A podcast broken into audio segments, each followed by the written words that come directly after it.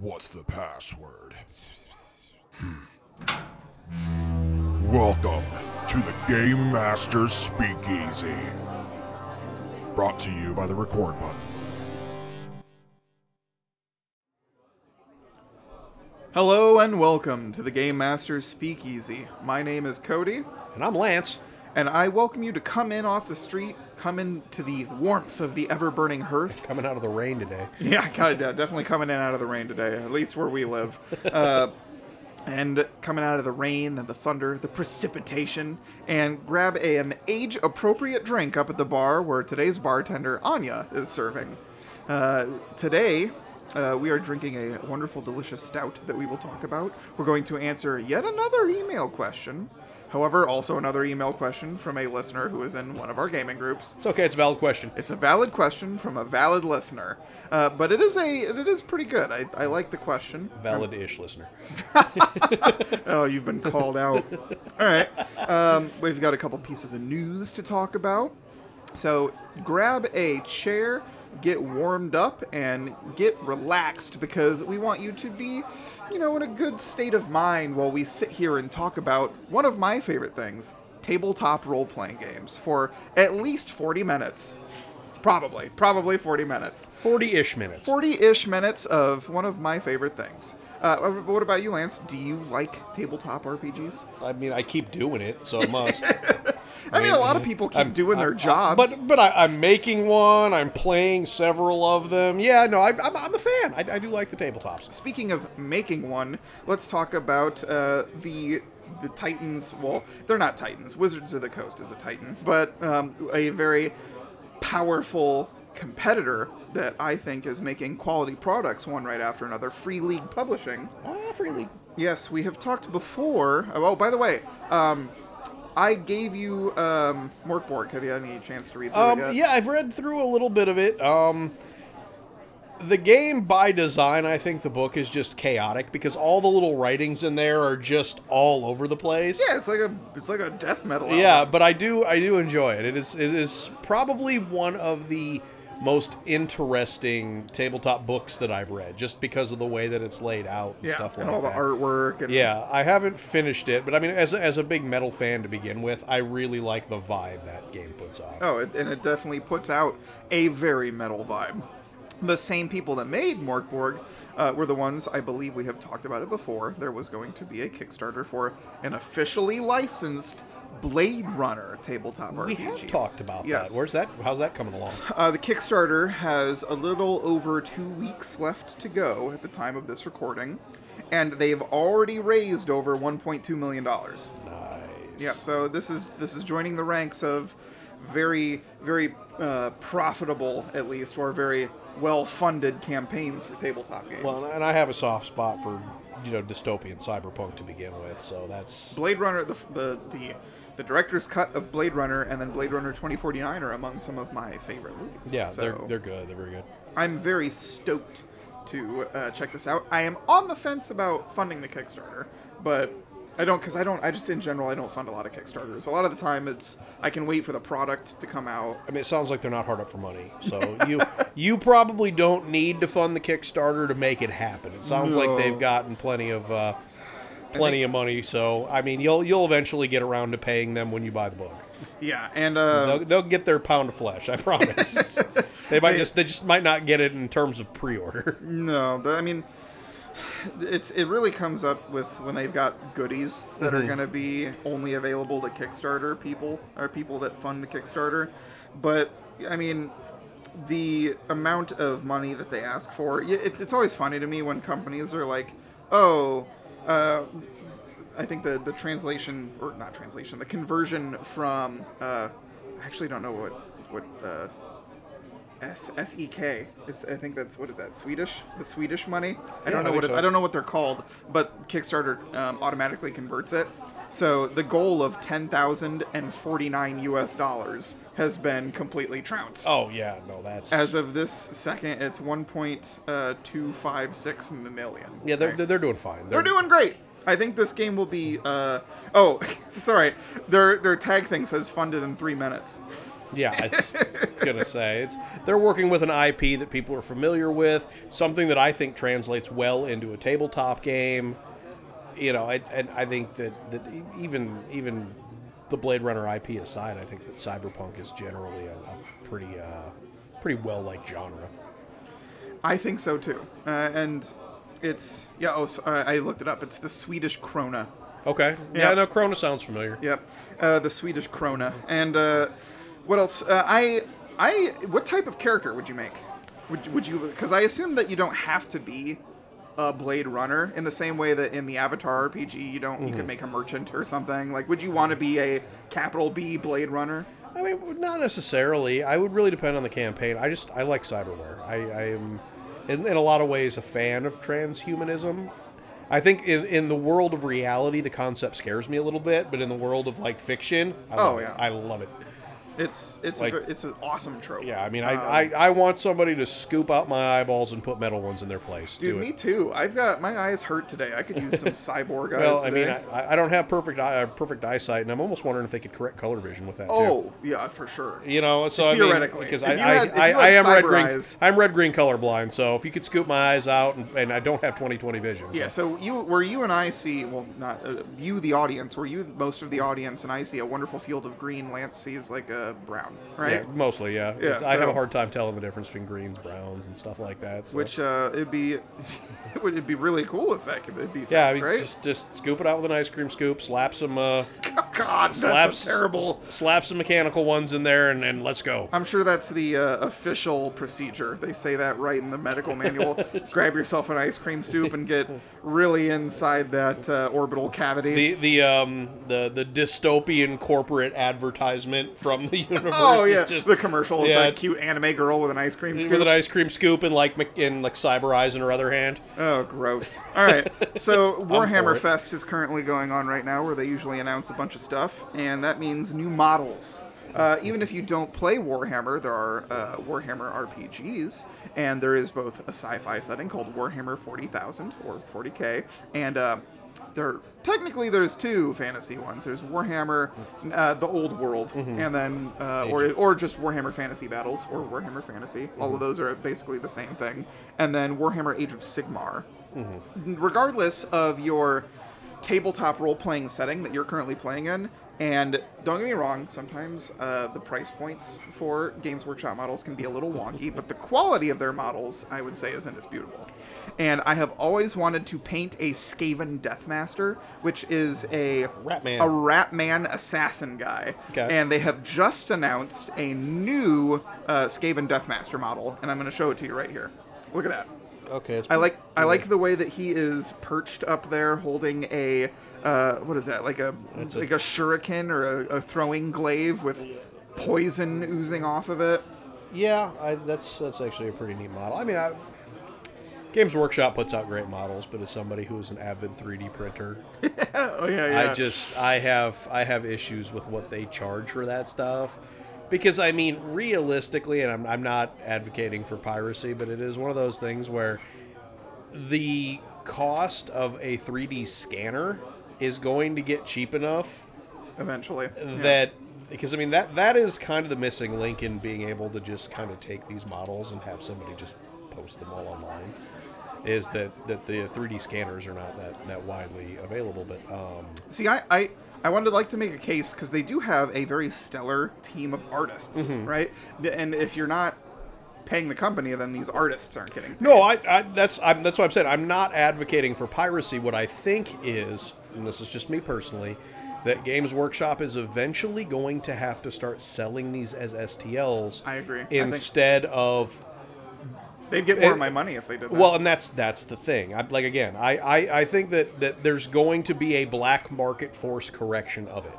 Eventually, they're, you're going to get. I mean, you see them now. You can get on certain certain 3D print sites, and they won't call them Space Marines. They'll call them something else, but the model is clearly a, Oh. a Space Marine, a Warhammer 40k Space Marine, and you can just download the STL and 3D print it. Now, I am of the opinion that I would rather buy the official STLs from Games Workshop. Yeah, because the sculpts are awesome. hundred percent of the awesome. time, like, most I- of the sculpts are so cool. Well, and I mean, it's it's not like I haven't gone and paid eighty dollars for an STL set Yeah. that had a whole ton of different STLs. I'm I, I mean, I don't play I don't play Warhammer, but I'm familiar with it. I like the models, and if I did pay for or did pay for it, if I did play it, I would be happy to pay Games Workshop for the STLs. It's it's a it's a very kind of wonky situation because there's you can get like a box of two um, HQs or like like lieutenants or commander types. Um, there's this and they're not necessarily part of any army, but you look at a box of these like two cool looking commander guys. Uh, like there's a there's a guy and a girl, um, kind of uh, like witch hunter type characters, and uh, I think they're part of like Warcry or one of the skirmish games or something. And it's like their box is somewhere near 40 or 50 dollars for two models mm-hmm. at human size scale 28 32 millimeter and that's like about 50 bucks. Or i can go get like 20 skeletons for 50 bucks. That's like mm-hmm. what's Well- the deal there well, I mean- it's like there's a lot more plastic in the skeleton You box you right? just bought a big terrain pack for like anything that we could hope for. Was 120 bucks, give or take, 130 bucks? Oh yeah for like yeah. all this terrain. a pack of stls Yeah, pack from- of pack of STLs, not actually printed minis. But I mean, if you take that and then you add into it the cost of operating a resin printer, it's still light years cheaper than buying anything that like Games Workshop puts out.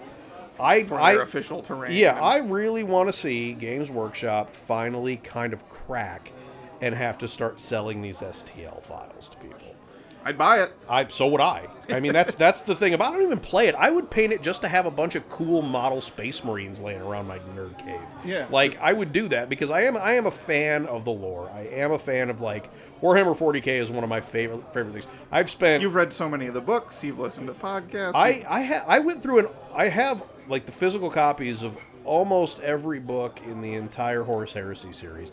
And then I just recently went through and bought most of them in audiobook just so I could listen to them when I'm driving. Yeah. You know, so it's not like I don't I have no problem giving Games Workshop money. right I just I, I want them to sell me a specific product that they don't want to offer and I think the reason they don't want to offer it is because they think they're going to keep making more money on these models. and you know what um, if they can good for them but i eventually that's not going to be a tenable business model. I That's your think. prediction, That's my, my prediction is they will eventually be forced to start selling these STLs. Well, one of the when the time comes, maybe they will, and hopefully the STLs will be a lot more uh, affordable than the actual models. I think they would have to be. Ima- imagine that. Imagine they start selling the STLs, but they're only like twenty percent cheaper. Oof. That, that would get some backlash. I mean, they could sell each like individual minis STL for a couple of bucks and they'd make a killing. I think so. Because I mean, I would. And, and 3D printing is its own separate hobby. Like not Yeah. everyone wants to 3D print. It's No, a they- ha- it's, it can be a hassle sometimes. There would still be people that would most definitely buy the actual, you know, pre-printed or pre, you know, the, the mold injection mold miniatures that they have. Because but- I, I will say, um, no matter how good, like I don't have a 4K printer. I don't. I have a 2K uh. Yeah. 3D printer, and I don't know. Maybe the 8K ones that are coming out now can do it, but like. I still see the print lines on no matter how Yeah. you know and Oh, yeah, you're- you're pr- so when you when you get to paint on that injection mold plastic that with no print lines it feels pretty nice. No, for sure. But I mean, that's it's it's the kind of tr- cost trade off yeah, of it. it's Is cost to effect ratio. yeah, I can print out a crap ton of of you know miniatures with my 3D printer, and while the quality might not be quite as high as it's going to be, you know, getting the injection molded stuff.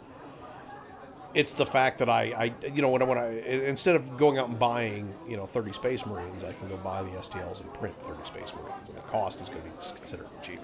Yeah, or you can print bits, which would be nice. Yeah, although All right, now that anyway. we've talked for game, now talked about Games Workshop in the news section for quite a while. In summary, the uh, Warhammer Fest has happened, and regardless of your whether you play sci-fi or fantasy, there are some cool models out that are that are on the horizon. Um, I really want to paint uh, one of these new. Uh, Chaos Space Marines are finally getting some love. They have these dark commune dudes. Like, look at this guy with the great sword. cultist looking Yeah, these these yeah, they're like you know head cultists. I kind of is the feeling I get. But uh, very important, Chaos Space Marines are finally getting a second wound on their models. Which, Okay. I which don't know ma- what that which means. Give, uh, it means they're going to be a lot more durable. Basically, Okay. like ever since Primaris Space Marines were a thing, uh, the Space Marines have had two health points. Yeah. Uh, to Chaos Space Marines one health point, uh, which is not you know. So now they feel they're going to feel beefier on the tabletop. for each individual model. But yeah, uh, check those models out. If for if for some reason you've never heard of Games Workshop or Warhammer, check out the models. They are really sweet models. Uh, you can buy like an individual commander that might fit your D&D heroes theme, and as long as they fit on a relatively appropriately sized base, you can put them on the grid if you're playing a grid-based combat for your D&D game. Chaos Gate came out this week too. That's true. That's a Warhammer uh, Warhammer PC game Yep. that is a turn-based, based on a tabletop game. It's supposed so to be like it's relevant. X- XCOM with Grey Knights. yeah, essentially. I'm watching it. I'm keeping keeping an interested eye. Yeah, wait for a you know wait for a Steam sale, but I'll probably get it. What about uh, what about what have you done recently in RPGs? Um, well, let's see. We've done uh, we've done a little bit of Call of Cthulhu stuff. Um, we are we're slowly maybe unraveling the mystery of uh, what's going on in Arkham with the uh, creepy. Uh, well, uh, I guess Dan's Dan's scientist finally actually saw the thing, which had kind of a lupine face with what like sharkish skin. And, Yeah, a, it's- and, a, and a knife arm and a peg Reflective rubbery skin. yeah, and a knife arm and a peg leg, and that thing tried to chase him down and then punched a hole in his truck with its knife hand. Um, so we did that. And it was by virtue of the dice that that character survived yeah, he chase. he he got very close to getting killed, and his sanity has suffered a little bit from it, I think, too. which is what happens in Call of Cthulhu. Yeah, that's which is pretty pretty normal for Call of Cthulhu. And then uh, we played a little bit of our Pathfinder campaign, um, or forgot Pathfinder with Forgotten Realms, and we went down to a uh, an underwater city. yeah, yeah. Off off the Sword Coast, down by the Nelanther Isles. Yep, and we negotiated with an angry kraken, or I negotiated with an angry kraken. Yeah, you negotiated with an angry kraken. He is apparently looking for uh, a ritual that will uh, decurse an artifact. And uh, so now I've got to get that from him. So he will leave and give me the thing that I need in order to continue our, uh, our quest. I, I'm curious now that I have you here and we're talking about it. Can you describe how you, your character feels when you come across powerful beings like that? Now that you got, because you guys are high level, you guys are like level mm-hmm. 16, right? So you guys come across a big being like a kraken. Like, what's the mindset that your character is in when you approach a imposing being like that? Given that your characters are, because you're not playing level one characters. Mm-hmm. Well, You know, see- if you're playing a level one character and you come across any big creature, you're scared, right? Yeah, no, for sure. I think the the thing is with me, and I, and I like this mystery because I haven't dug into the stat blocks of a lot of these things. Um, mostly because I haven't done really a lot of game mastering for Pathfinder. Um, I don't know how powerful he is. So what I don't know is, would it have been possible for our party to go down there and steamroll him? I feel like you made it pretty clear we probably shouldn't do that because he had a whole lot of dudes. And I thought action economy is definitely not in our favor here. Even if you steamroll the Kraken, the citizenry of the city will Yeah, suffer, we, we right? there were a lot of, of roadblocks in place to keep us from picking a fight with the Kraken. But I mean, moreover than that, apparently, He's got a whole section of this Triton city. yeah, he's hostage. basically he, he's an occupying force in a section of the Triton city. They have all the Tritons in that section of the city on lockdown, and then he is of course a giant Kraken with great magical power. I, I prefer negotiating in a situation like that. Um, I I go into these scenarios, and maybe it's because I'm typically more cautious in these kind of things. Like my character specifically is more cautious. My assumption was, even if I was willing to sacrifice all the Tritons in the city to get what I wanted, we still probably weren't going to survive the encounter, right. which left us in a position where Well, negotiation. I mean, I guess you don't know. I don't know, but, but it, it was fairly heavily implied. So that left me in a position where negotiation was the answer, which the good news is Aram is good at negotiation, and I enjoy doing it. I like playing a character that can do a little bit of talking. So I basically just talked to the Kraken, found out what he wanted, and said, okay, well, if I can get you what you want, will you evacuate the city and give me the key? The key being a golden ship that we need to unlock this uh, pirate treasure hoard um, for the Pirate Queen that we're working for. If you guys have been listening to the past episode, you should have some idea what I'm talking about. And if not, go back and listen to it. Um, so, I mean, I, I, I went into it with a mentality that he, I, I don't know where the Kraken landed on my, my danger radar, but I knew that the combined Kraken cult plus the Kraken was not, not going to be fun. So I don't think that I went into it with with a sense of dread because we did know that the other envoys had simply been sent away as opposed to being murdered. So I, I didn't feel like like active hostility was going to be the um, The the first answer. the first answer. But then again, we also have some characters in our party that don't know how to talk to other beings and people that may or may not eventually get us into combat when we don't want to. So I, And you're smiling as you say that, which means that it's an endearing character trait despite the problems that it brings up. yeah, no, no, it, it's it, it. As, as Dan often says, I don't create problems, I create adventures. And Yes, while I'm not same with- talking about Dan in this particular incident, That's a quote from him that is Dan's quote. that applies to the wizard of the party. he makes a lot of wacky characters that go off, split the party, and do their own things. And he's always Dan has always said, "I don't make problems, I make adventures." and this is one of those scenarios where we have other characters in the party that tend to say things or do things that will agitate beings that could be a threat to us. When you know, just shutting up probably helps, but. As Cody said, I'm smiling because it does tend to create adventures to see those things happen. So, I guess at this point now, what we're trying to do is we're we're we're tapping all of our contacts to see if we can find anybody that can get us this ritual for this kraken, so we can get this key and get out of here and leave the Triton City. Yeah, and it's uh, it's kind of fun to have a non-combat encounter with a Yeah. powerful being. I feel like. Oh yeah, we I mean we we murder plenty of things. It's, Um, I personally, uh, I will pull the screen away for your sake as my co-host. But when I was approaching this situation, I'm trying. I approached this entire scenario with like the redemption. I'm trying to redeem myself for the uh, Crystal Rose Garden incident, kind of. well, you know, in which Aram was negotiating with a powerful being, and it was a, one of my biggest mistakes as a game master. So now here, here you've got a, a. I'm kind of trying to provide an opportunity where he can do what he wanted to do in the first place. And, and I mean, it was I, I found it to be very satisfying. The thing seemed to take I wouldn't say a liking to me, but at least was willing to have a discussion. He didn't seem to he, he seemed to not believe me when I told him I would be able to find this ritual for him. So I'm hoping I can come through. But yeah, I mean that's the plan here is simply to get him to uh, to, you know take the ritual and give me what I need and leave. Um, so the Tritons can get back to whatever they were doing before this clown showed up. Yeah. And uh, I am eager to see where that goes in, uh, well, not the next session. next session's Call of Cthulhu, but we got a couple of weeks before we. And I feel like everyone, at at least maybe because it's the shiny new car, Mm-hmm. possibly, but everyone's more into Call of Cthulhu right now. I mean, I, I could go either way. I like them both for very different reasons because they are very different games.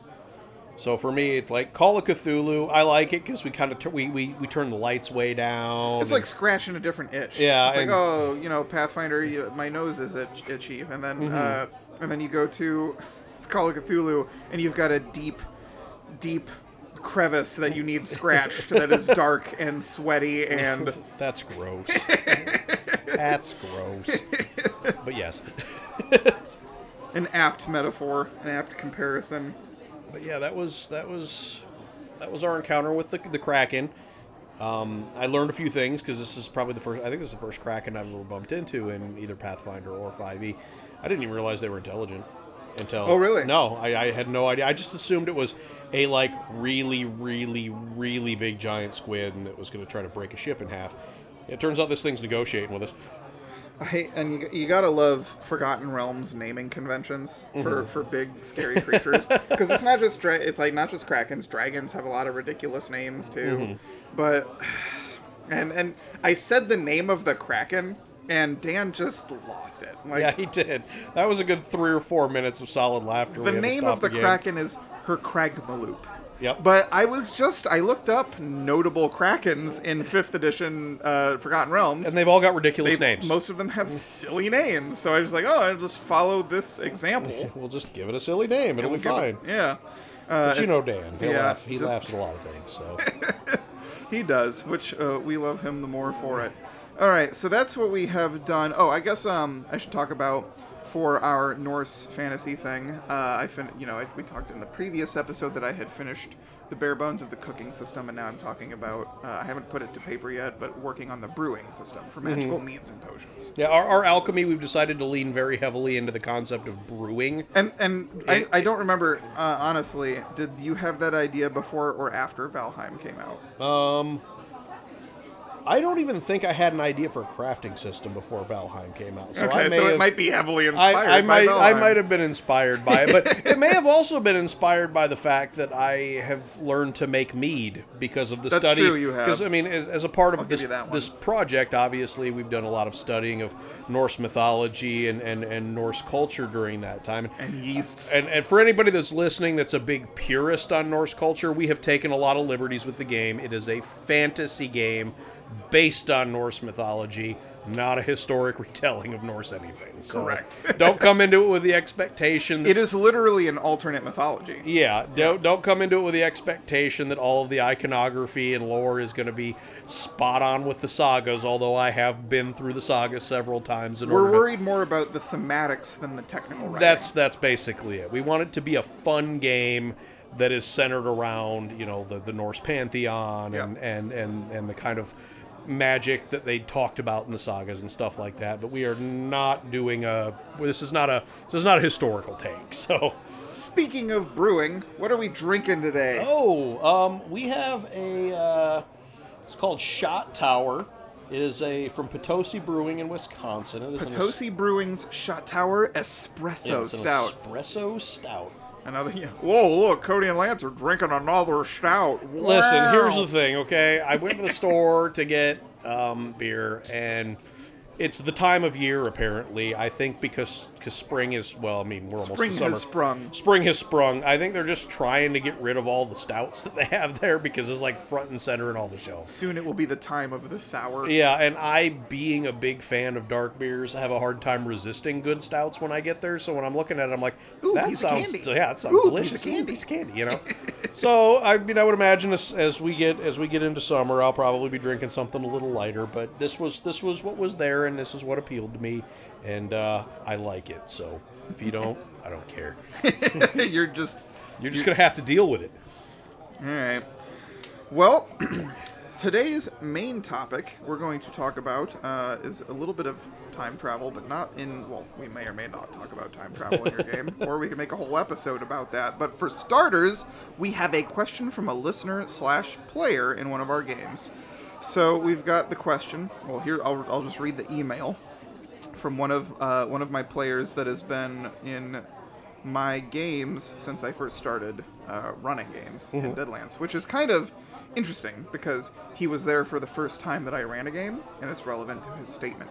So he says, uh, this is from our buddy Jared. He says, if you could go back in time and tell your brand new table topping self one thing, or give him one piece of advice, what would it be?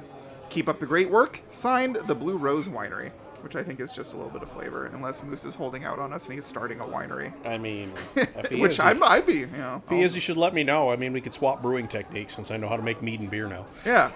But, so that's the question.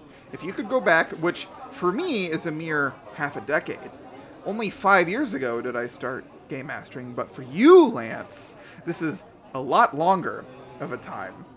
When was the year? Can you remember which year exactly you started running games? Um, uh, for a I second, I think it was 2000, or no, sorry, I think it was 1995. 1995. I was My, first, my freshman year in high school, so I think it was 95. I was four for most of that year, just to put this into perspective. Uh, turned five in uh, in the fall, but and you started with what game? Uh, Shadowrun was the first game. Shadowrun was yep. before Deadlands. Mhm, Shadowrun second edition. So if you could go back in time to give yourself one piece of advice or tell yourself one thing to, and we'll probably talk about more than one thing, but what do you think is the most important thing that you would go back and tell yourself? Don't get married after you get back from Iraq. Oh, okay. No, uh, sorry. Let me clarify. What's the most important piece of tabletop gaming? Oh, um, wow. Table- This this this is like this is kind of a question Oh, that that's funny. I think I, I'd have to bifurcate it into what I would give myself for advice use as of a that word. as a, as a player, and what I would give myself as advice as a game master because I, I, gu- I guess that's true because um, your tabletopping self started before game mastering, right? yeah, yeah I I I mean we are uh, my buddy This is the game master speakeasy, but players are also welcome. my buddy Jason was uh, the one that introduced me to to Shadowrun, and he did most of the GMing for quite a while. At least for the first couple of years that I was playing before I really really dug into it.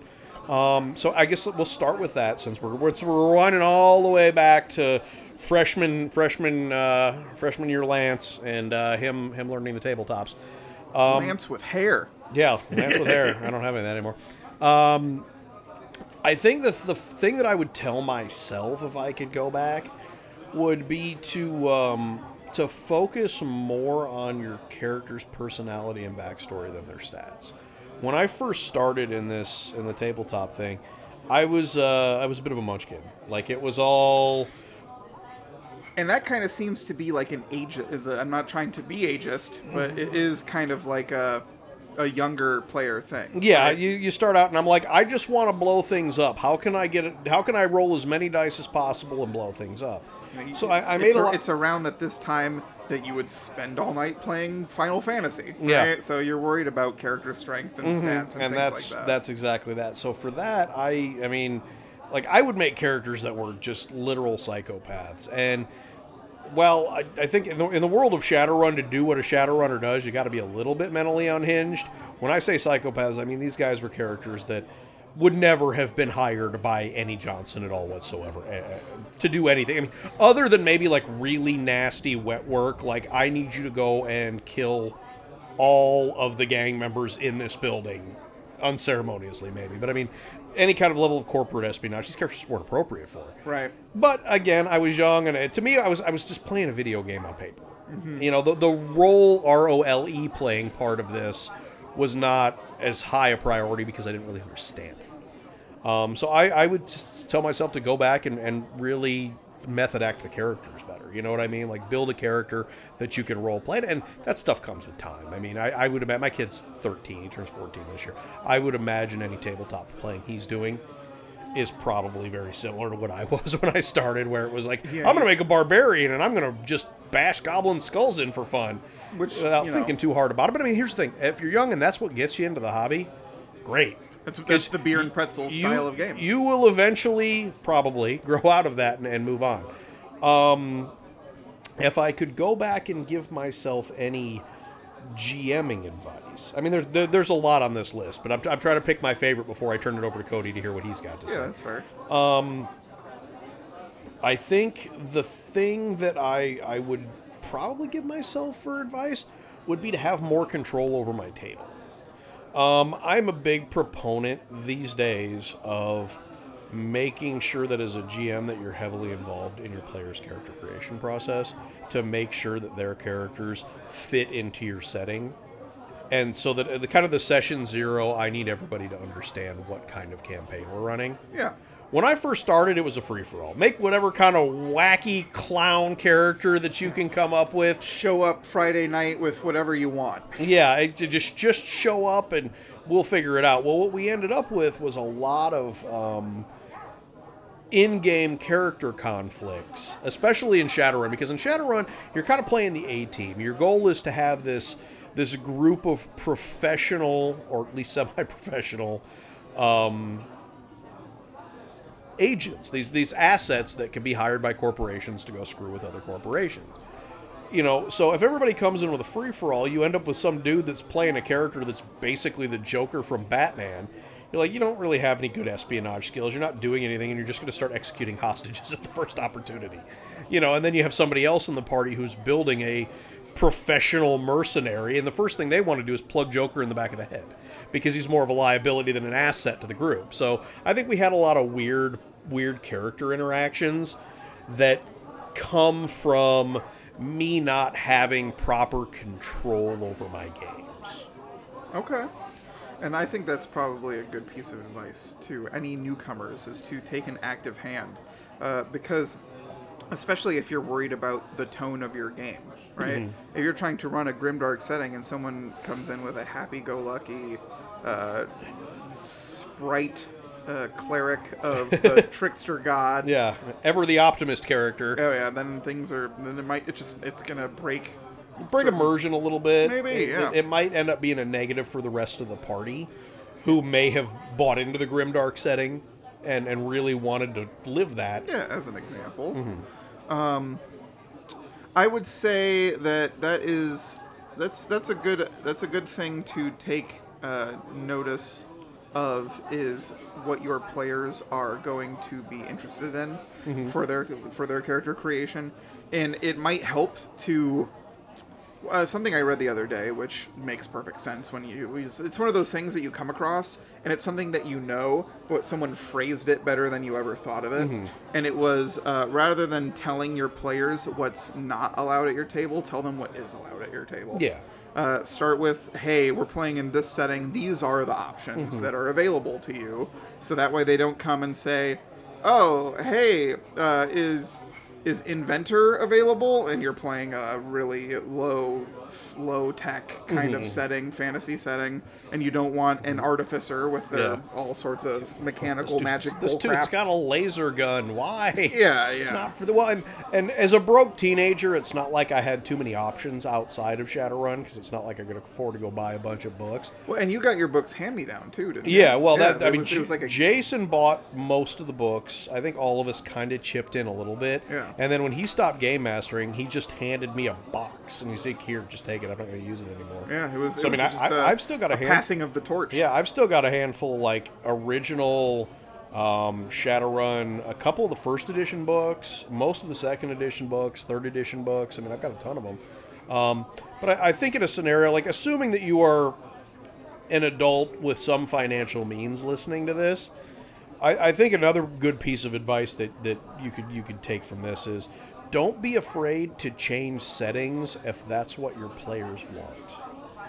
oh yeah And what I mean by that is if you've got a group of people that are really, really into fantasy, and the only book you've got at home is Shadowrun, Shadowrun does have some fantasy elements to it, admittedly. But I mean, if they're looking for for something, you know, more like what fifth But edition, also at the same time, it takes place in future Seattle. yeah, no, that's what, what I mean is there's magic, there's orcs, there's elves, there's trolls, there's dwarves. There's also cyberware and VTOLs and uh, you know stuff Yeah. like that, cyberware.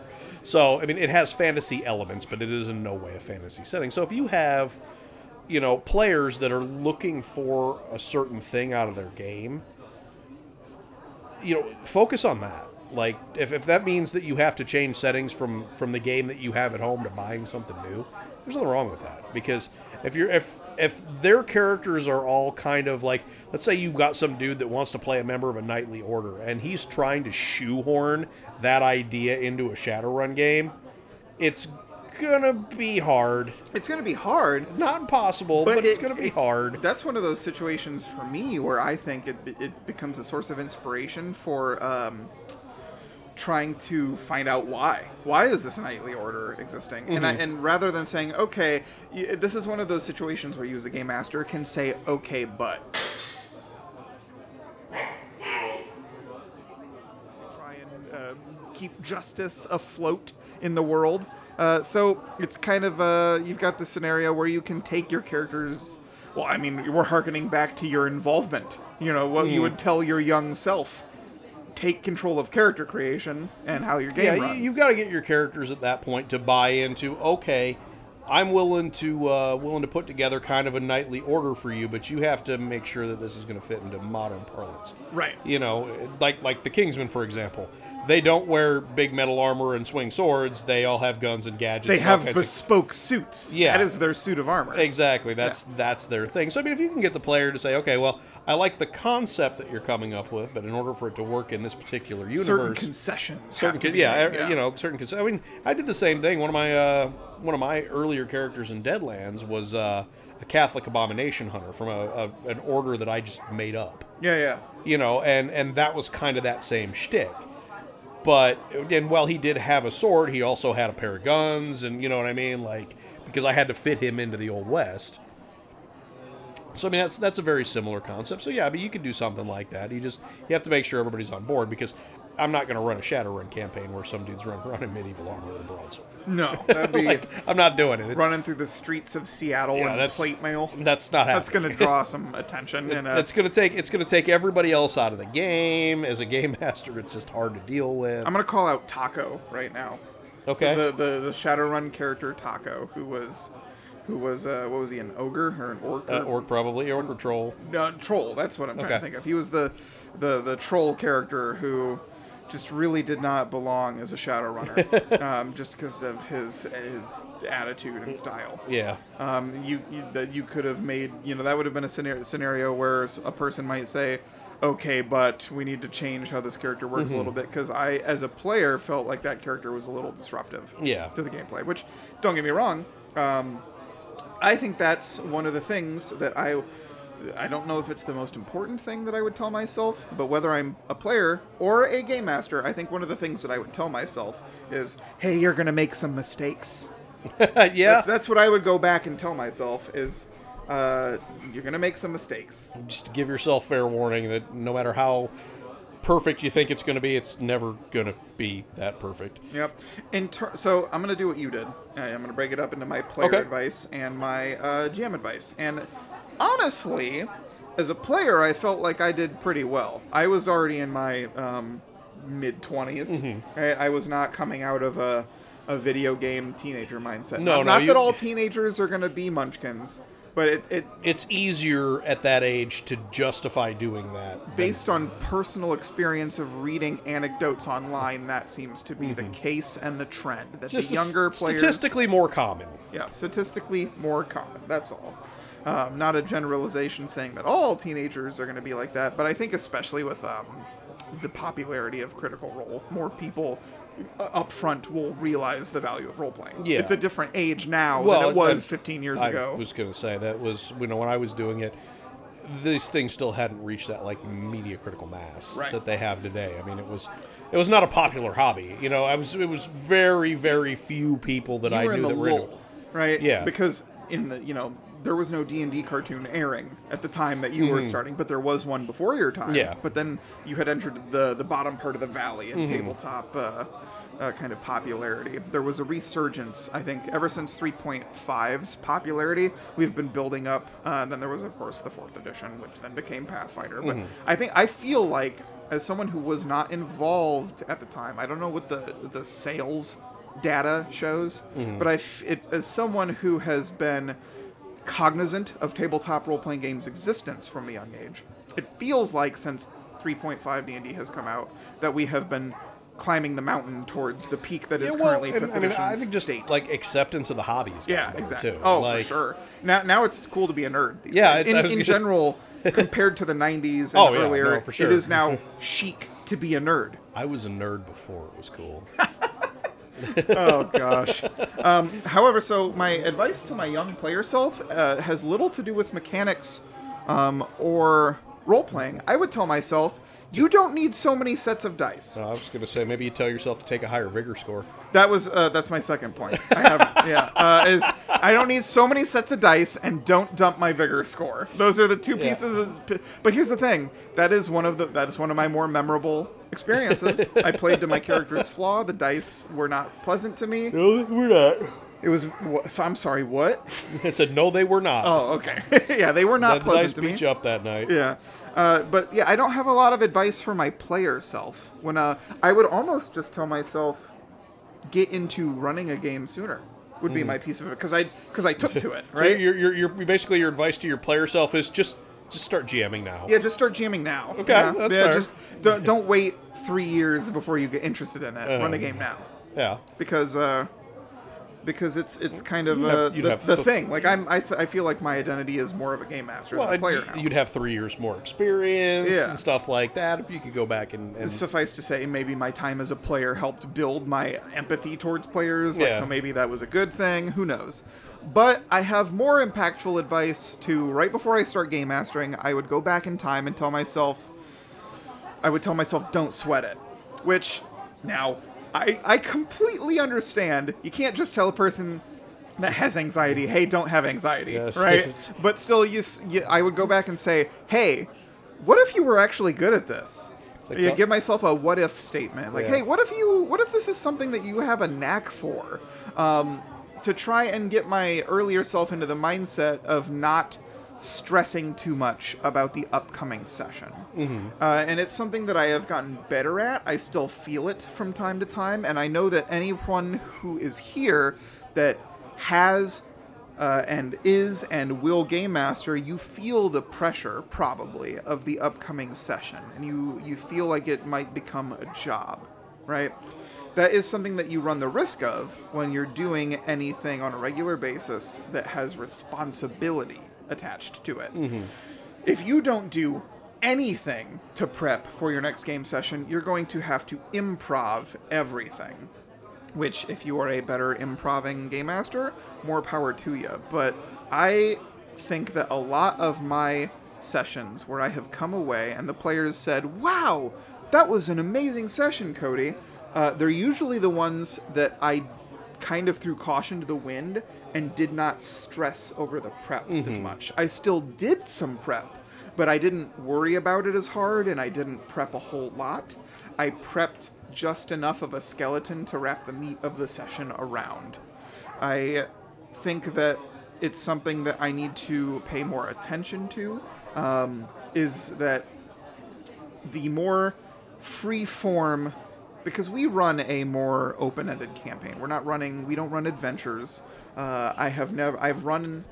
I've tried to run Storm King's Thunder once, and I was not very good at running a pre-written adventure. I, that's I, having done it now, think I could do it better in the future uh, by taking more control of character creation Yeah. and roping it into the existing story.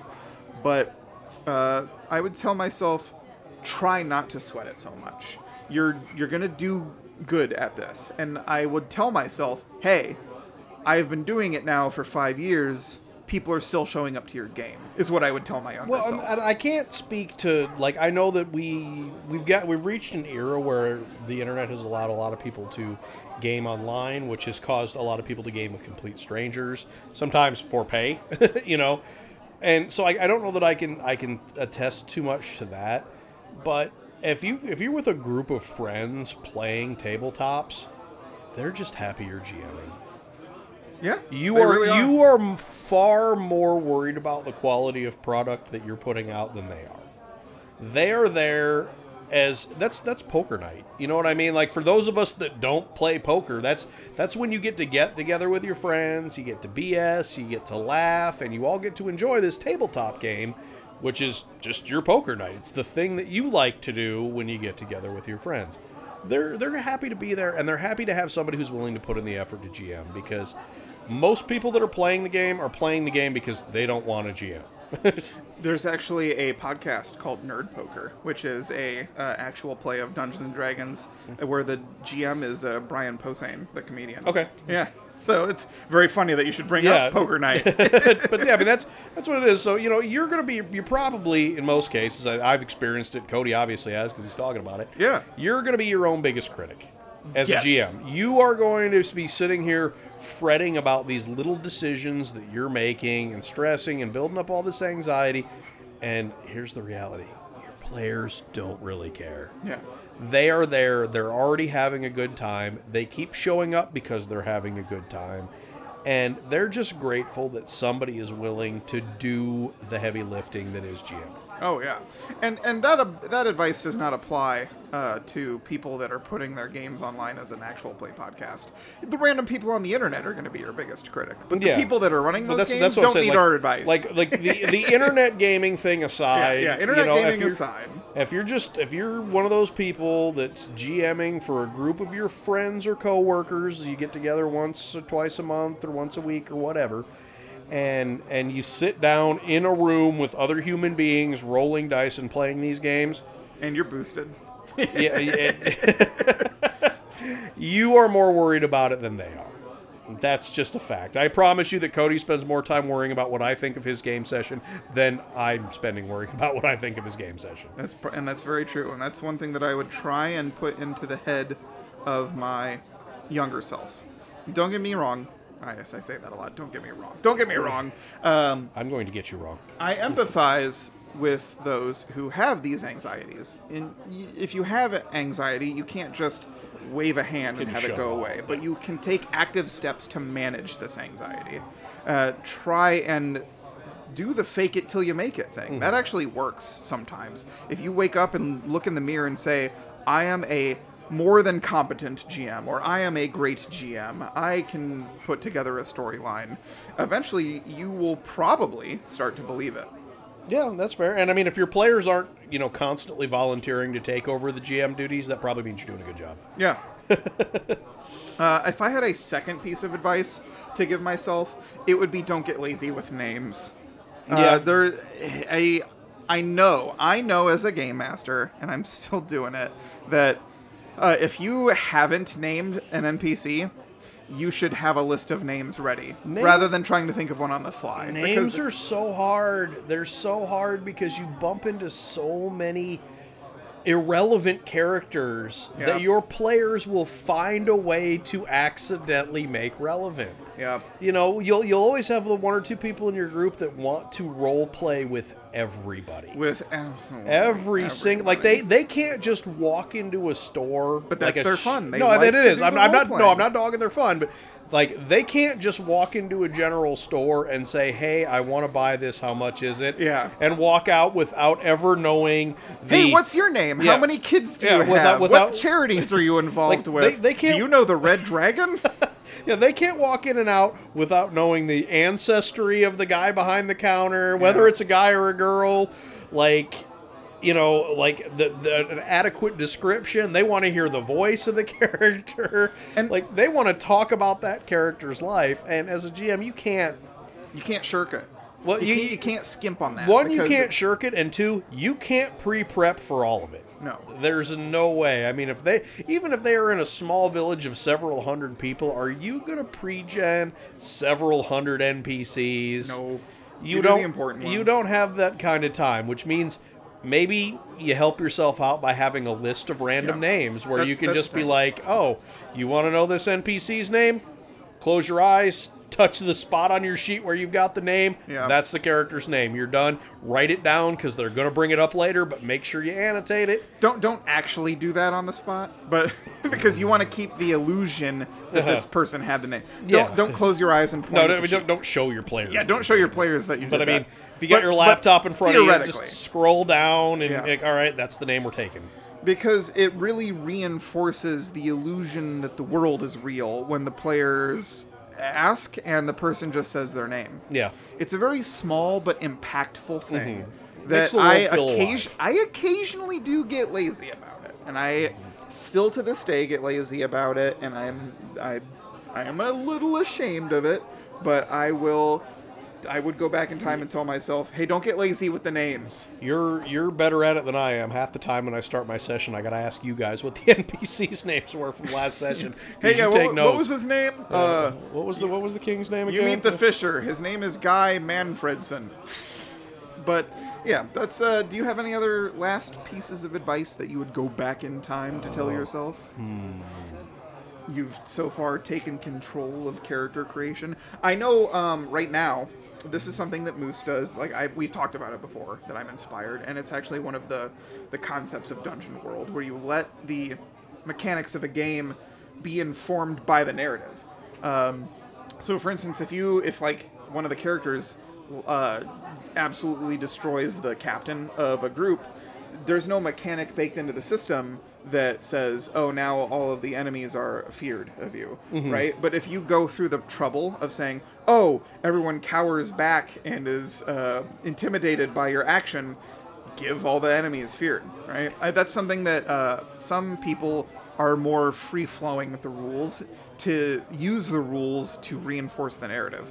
And I have had a problem with this, but I have observed that when it happens, people have more fun. Yeah, no, I get that. Um, I, I think if I had another piece of advice to give myself, it would be to stop over preparing. yeah, yeah. I am the kind of guy that when I get an idea for a campaign in my head, and I don't do it anymore, but I used to do it real bad. Um, I would go through and try to outline like at least like the bare bones of the entire campaign front to back.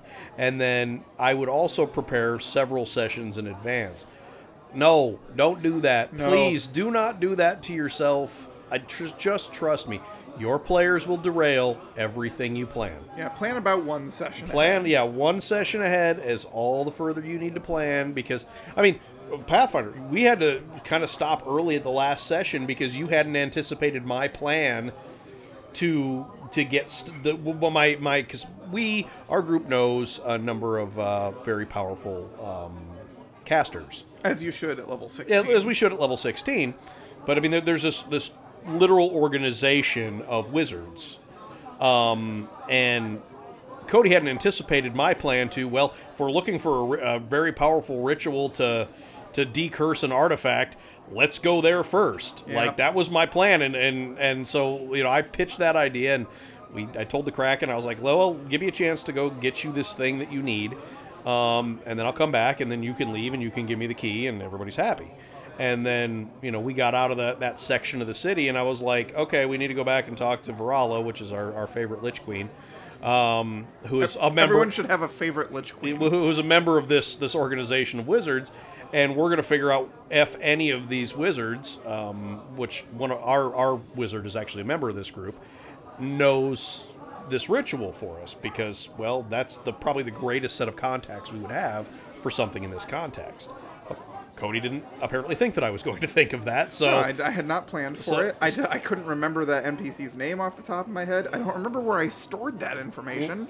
So I called the session about yeah, 20 so minutes I was going to say, so we, we, we left 20, 30 minutes before we would have normally left the session because Cody's like, well, I got to go prepare for this, Yeah. figure out how we're going to resolve it, which is, that's okay as a GM too. Don't be afraid to call the session because you might not have planned for what the players had. And if they had a really good idea, they're going to be more satisfied with this, with the campaign if you quit a session early to give credence to the plan that they had. No gaming is better than bad gaming. Yeah, exactly. It's I would rather quit a half an hour early and then have the next session be like, okay, I took your plan into consideration. We've accounted for it. Here's how we're going to run through it.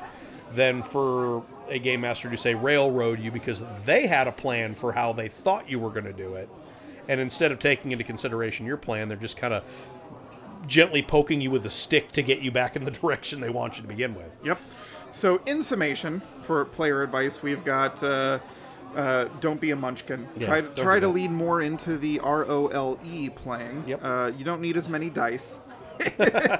I would say, um, I have literal pounds of dice at home. I, you know, I would go back and tell myself, "Hey, you're doing a good job reading the rules." So read the rules. Uh, you're so read the read through the rules of your class and the the game's mechanics. For game masters, take more control of character creation. Uh, don't sweat it. Have so you know, try and have a little more confidence. Uh, and don't get lazy with names. And what was that last thing you just said? It was about the uh, Oh, don't play don't too far over, ahead. don't over prep Don't yeah, don't play too far ahead. don't plan too far ahead if you're yeah because you don't know what kind of crazy things will happen with your players You have to remember the players are a part of the design of the story. it is a cooperative narrative Yeah, experience If, you plan the whole thing out and you don't give them the opportunity to ruin your plan, Go write a you're, novel. You're doing it wrong. Yeah, Yeah. go write a book. Yeah, go write a book all right so we have been cody and lance uh, of the Game Master Speakeasy, we hope you have enjoyed your time here being served by Anya. Uh, if you have gotten one of these delicious espresso stouts, I hope you agree. Um, after having finished the can, I would say that it is very smooth. I like the classic coffee mocha taste to it. It's very smooth. I'm very appreciative of you bringing it today. Thank you. I, I know what I'm about. If you would like to hear more of the Game Master Speakeasy, you can find us on YouTube, Spotify, Apple Podcasts, Google Podcasts, iHeartRadio. If you would like to uh, tweet at us, you can find the um, Record Button Production Group on Twitter. Uh, we are also the our producers are on Instagram, Facebook, TikTok. Uh, this these videos are uploaded on the Record Button Production Group YouTube channel. If you would like to message Lance and I specifically with questions, comments, topics, concerns, just want to give us positive feedback, negative feedback, uh, hopefully positive feedback, whatever. GM Speakeasy Official at gmail.com. Once again, Gmail, or pff, our Gmail account is GM Speakeasy Official at gmail.com, where you can send us questions like the one we answered today. Thank you again, Moose. Uh, thank you for being a player in my group. Thank you for sending us a question. We hope to hear from other listeners soon. Uh, in regards to that, do you have any final thoughts, Lance? Yeah, just get home safe. Get home safe. See ya.